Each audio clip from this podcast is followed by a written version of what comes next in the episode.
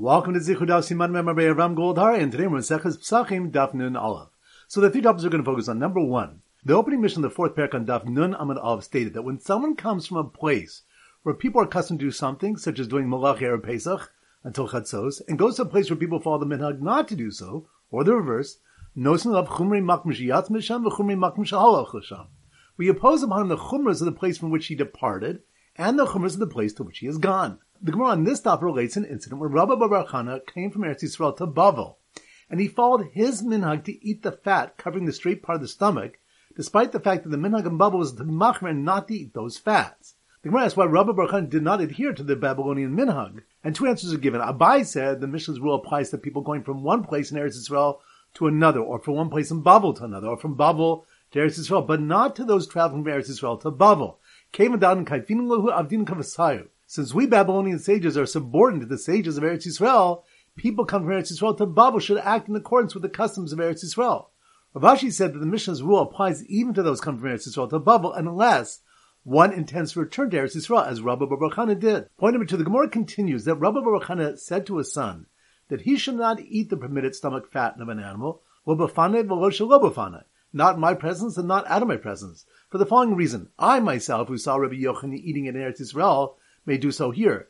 Kadayu Rabbi Yochanan lismochlav, since Rabbi Yochanan is worthy of being relied upon, both in his presence and not in his presence. However, you didn't see him eating it, so don't eat it, for I'm not a sufficiently distinguished authority to rely upon to go against local custom. And point number three, the Mishnah had stated, All Yishana Adami Pnei A person should not deviate from the minhag of the place he's come to because of a machlokas that might ensue. Gemara that if someone's required to keep the chumras of the place from which he came as well, then in a situation where one comes from a place where the minhag is not to do malacha or Pesach, and he arrives in a place where they do do malacha, he's clearly deviating from the local custom and invites machlokas. So Abai answers that the requirement to maintain the chumras of both locales only applies in a case where he's coming from a place that does malacha to one that doesn't.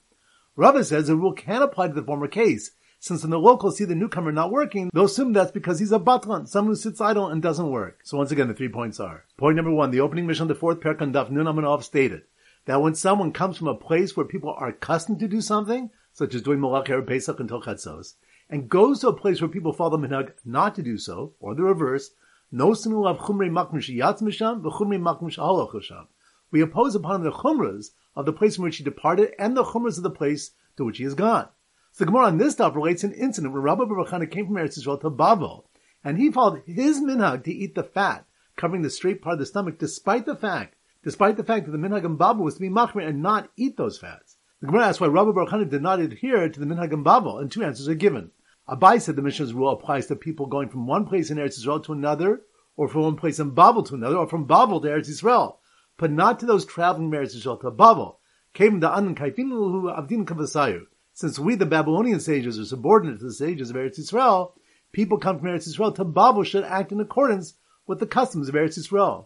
Rav Ashi said that the Mishnah's rule applies even to those coming from Eretz Yisrael to Babel, unless one intends to return to Eretz Yisrael, as Rabbi Baruch did. Point number two, the Gemara continues, the Rabbi Baruch said to his son that he shouldn't eat the permitted stomach fat of an animal,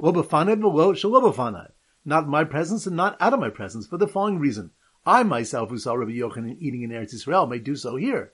Kedaihu Rabbi Yochanan lismochalav, since Rabbi Yochanan is worthy of being relied upon, both in his presence and not in his presence. However, you didn't see him eating it, so don't eat it, for I'm not a sufficiently distinguished authority to rely upon to go against local custom. And point number three, the Mishnah stated, Ayushana Adam in.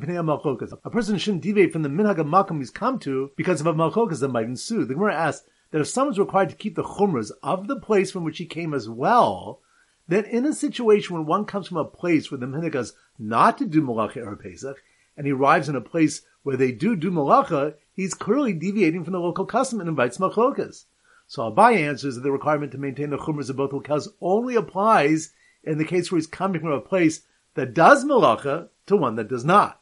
Rava says the rule can apply to the former case, since when the locals see the newcomer not working, they'll assume that it's because he's a batlan, someone who sits idle and doesn't work. All right, so now we get our sim for Daf Nun Aleph, and our sim for Nun Aleph is beaver pelt hats. Now, how do we get that? Because Nun Aleph is gnaw, and beavers gnaw at things like lumber, so we're using beaver pelt hats as our simon. So the beaver pelt fur hats. That's our simon. for Nun Aleph. So here goes.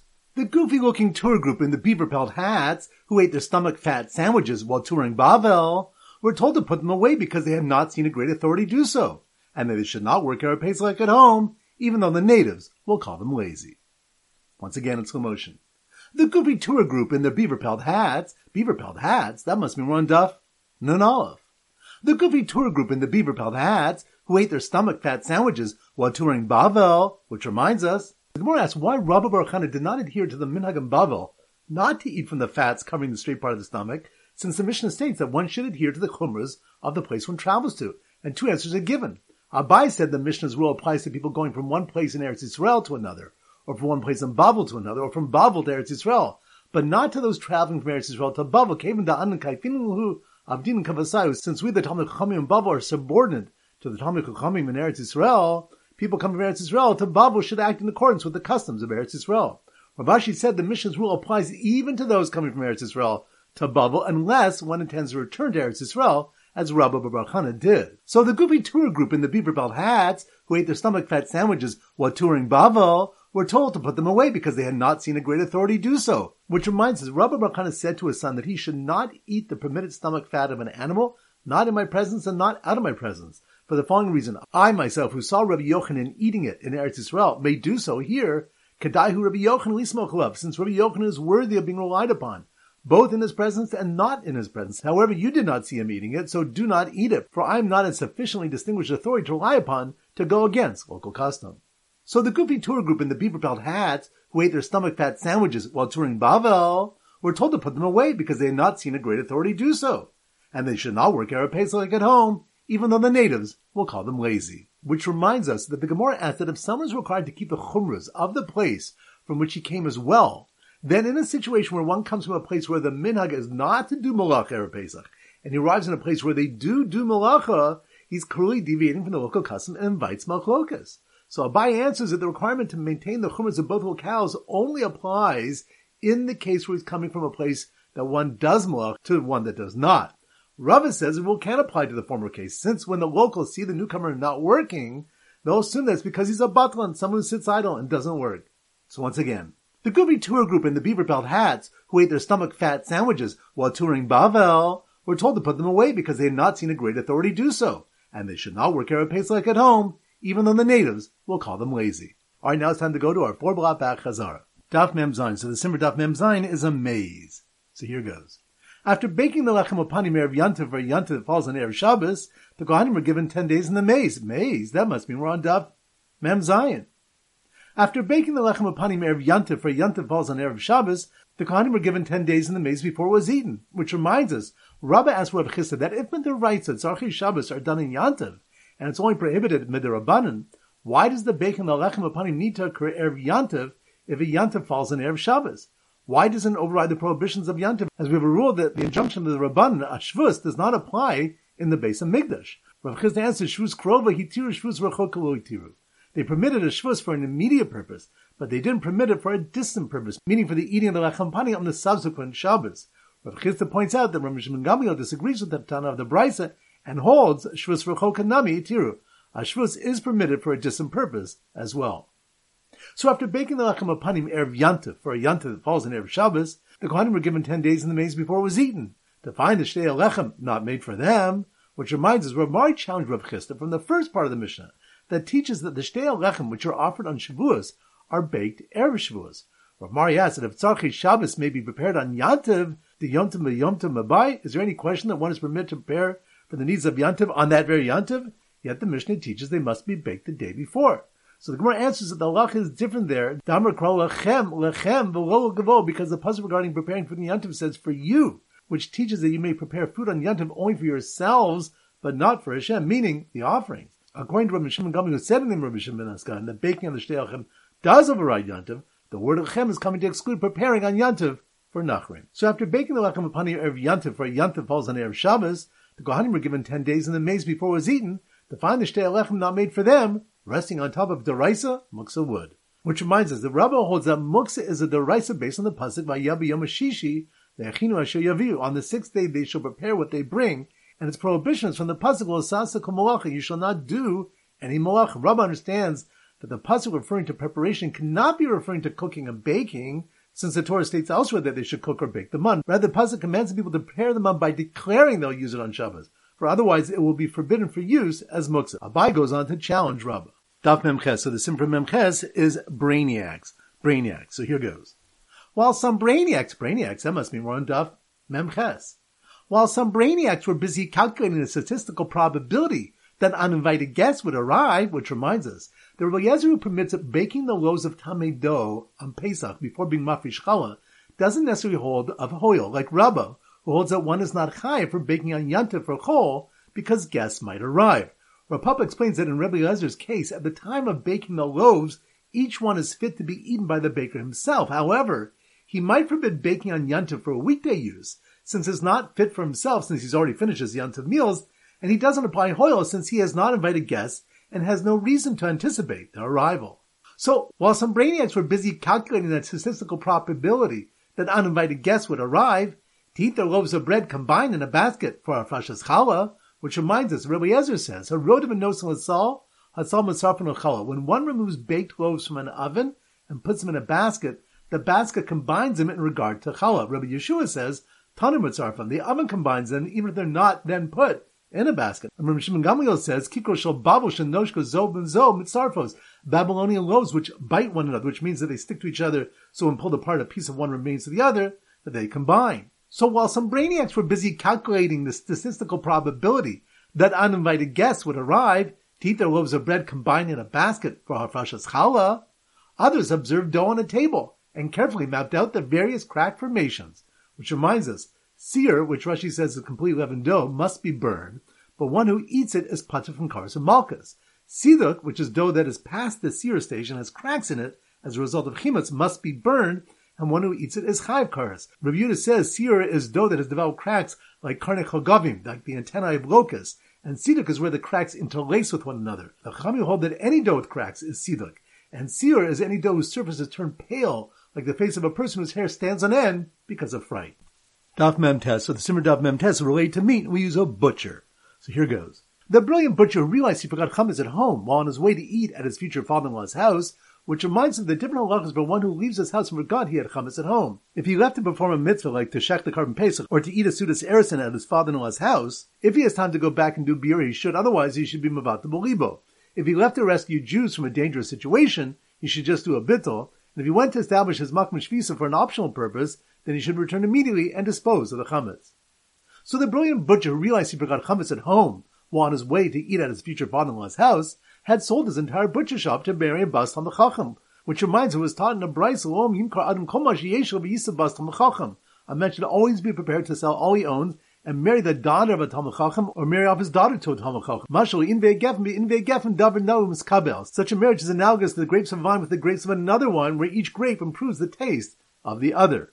We have another brisa listing the preference for who one should marry if he can't find a bas Talmud Chacham. So the brilliant butcher who realized he forgot chametz at home while on his way to eat at his future father-in-law's house, had sold his entire butcher shop to marry a bas Talmud Chacham, leaving behind his former years as an Amarz who want to bite like a donkey. Which reminds of the great degree of sinah that Ami Arts have for Talmud Chachamim, and of Rabbi Akiva's recollection that when he was an Amarz, he wanted to bite Talmud Chachamim like a donkey and break their bones. Daf Nun, so the Simmer Daf Nun is a nincompoop. A nincompoop, so here goes. The nincompoop, nincompoop, that must be on Daf Nun. The nincompoop who practiced doing handstands to prepare for Olam Haba, which reminds us that when Yosef got sick and his soul left his body and saw an Olam Hafuch, an upside down world where the Elyonim were Lamata v'Tachtin Lamala, the ones who are uppermost in this world are below in Olam Haba, and the low in this world are above in Olam Haba. Rabbi Yehoshua ben Levi, his father, said to his son, B'ni Olam Baru Re'isa, my son, you've seen a clear world. He then asked Rabbi Yosef how we, Talmud Chachamim, regard them. Rabbi Yosef answered, just as we're regarded here, so we're regarded there. His father asked, what they were saying there, and the son replied that he heard them saying, Ashrei Misha Balakan Talmud B'yado. Fortunate is he who comes here and his learning is in his hand. So the nincompoop who practiced doing handstands to prepare for Olam Haba and hid pieces of paper with Hashem's name around the house, which reminds us that the Gemara asks what it means when the pasuk says "Bayomahu Hashem Echad Echad," that one day Hashem's name will be one. Isn't it one now? It means that whereas we write Hashem's name with the letters Yud, Hey, and so on, we pronounce the name with the letters Aleph Dalet, but in the future it will be written and pronounced with the letters of Yud Hey. This is alluded as well in the pasuk Zez Shmi Olam V'Zez Zichri Dor. This is my name, which is La'olam oh, forever, but means also La'alim to be hidden, referring to the Yud K name, whereas the one to mention is the Aleph Dalet name. So the nincompoop practiced doing handstands to prepare for Olam Haba and had pieces of paper with Hashem's name around the house, said his own name whenever he learned and did mitzvahs. Which reminds the Gemara brought a contradiction between the two psukim, Gigodo ad Shemaim chazdecha, for great until the heavens is your kindness, and Kigado me Shamayim chazdecha, for great above the heavens is your kindness. So does the reward from Hashem, which is referred by your kindness, originate from above the heavens or only until the heavens? So the great answer is Kamba Osim Lishma, Kamba Osim Lishma. Here, in the second pasuk, is referring to those who perform a mitzvah for its own sake, for no purpose other than to fill Hashem's ratzon. They will receive reward from above the heavens, meaning supernaturally. In the first pasuk, refers to those who perform a mitzvah not for its own sake, but for personal gain, and they'll receive reward from until the heavens, meaning through natural means. And this statement is like Rabbi Yehuda said in the name of Rav, Lom Yasuk Adam B'Torah mitzvahs afu b'shaloshma. Shemato shaloshma, balishma. A person should always engage in learning Torah and doing mitzvahs, even though not for its own sake, because from doing them not for their own sake, he will eventually come to do them for their own sake. Alright, now it's time for a pop quiz of 10 questions. Number one. Which stuff is it that we learn from the pasuk Yomohi Hashem Achad Achad? Then the future will pronounce the Kodesh Baruch Hu's name the way that it is written. That's on Daf. None. Good. Number two. Stuff is when the Rebbe Eliezer may not hold like Rabba of Hoyel regarding baking on Yantav since there's no reason to anticipate the arrival of uninvited guests. That's on Daf. Memches. Good. Number three. Which stuff you learn the value of marrying a bas Tom the Chacham? That's on Daf. Memtes. Good. Number four. Stuff did you learn that Rav Yosef told his father that he saw in Om Hafuch, where people were saying, Ashrei Misha Bala Kan Talmud Biyadu. That's on Daf? None. Good. Number five. Which did you learn that one has to travel for a meal to find a minyan or for Natil Zedayim? And if one's a don't eater, to Tovel's customers, Kalim, are tummy, that's on Daf? Membav. Good. Number six. Which stuff did you learn the reason the Lechem Panim is baked Erev Yantav? If Yantav is Erev Shabbos, is Shvus Krova Hitiro, Shvus Rochoka, Lo Hitiro. That's on Daf. Mem. Good number seven. Which stuff we have a three-way Rochokas on how to separate Challah from Tamei Dough on Pesach. That's on Daf.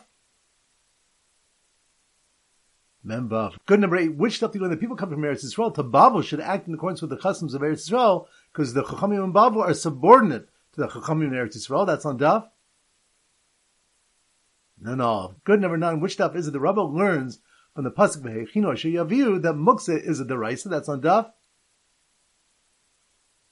Mem Zayin. Good. And number ten. We learn that those come from a place where they don't do malacha erev Pesach to a place that does should not work, and the locals will just think they're batlanim. That's on daf. No. Excellent. So that concludes the pop quiz. This is Rabbi Avram Golden Zichru. Great day and great learning.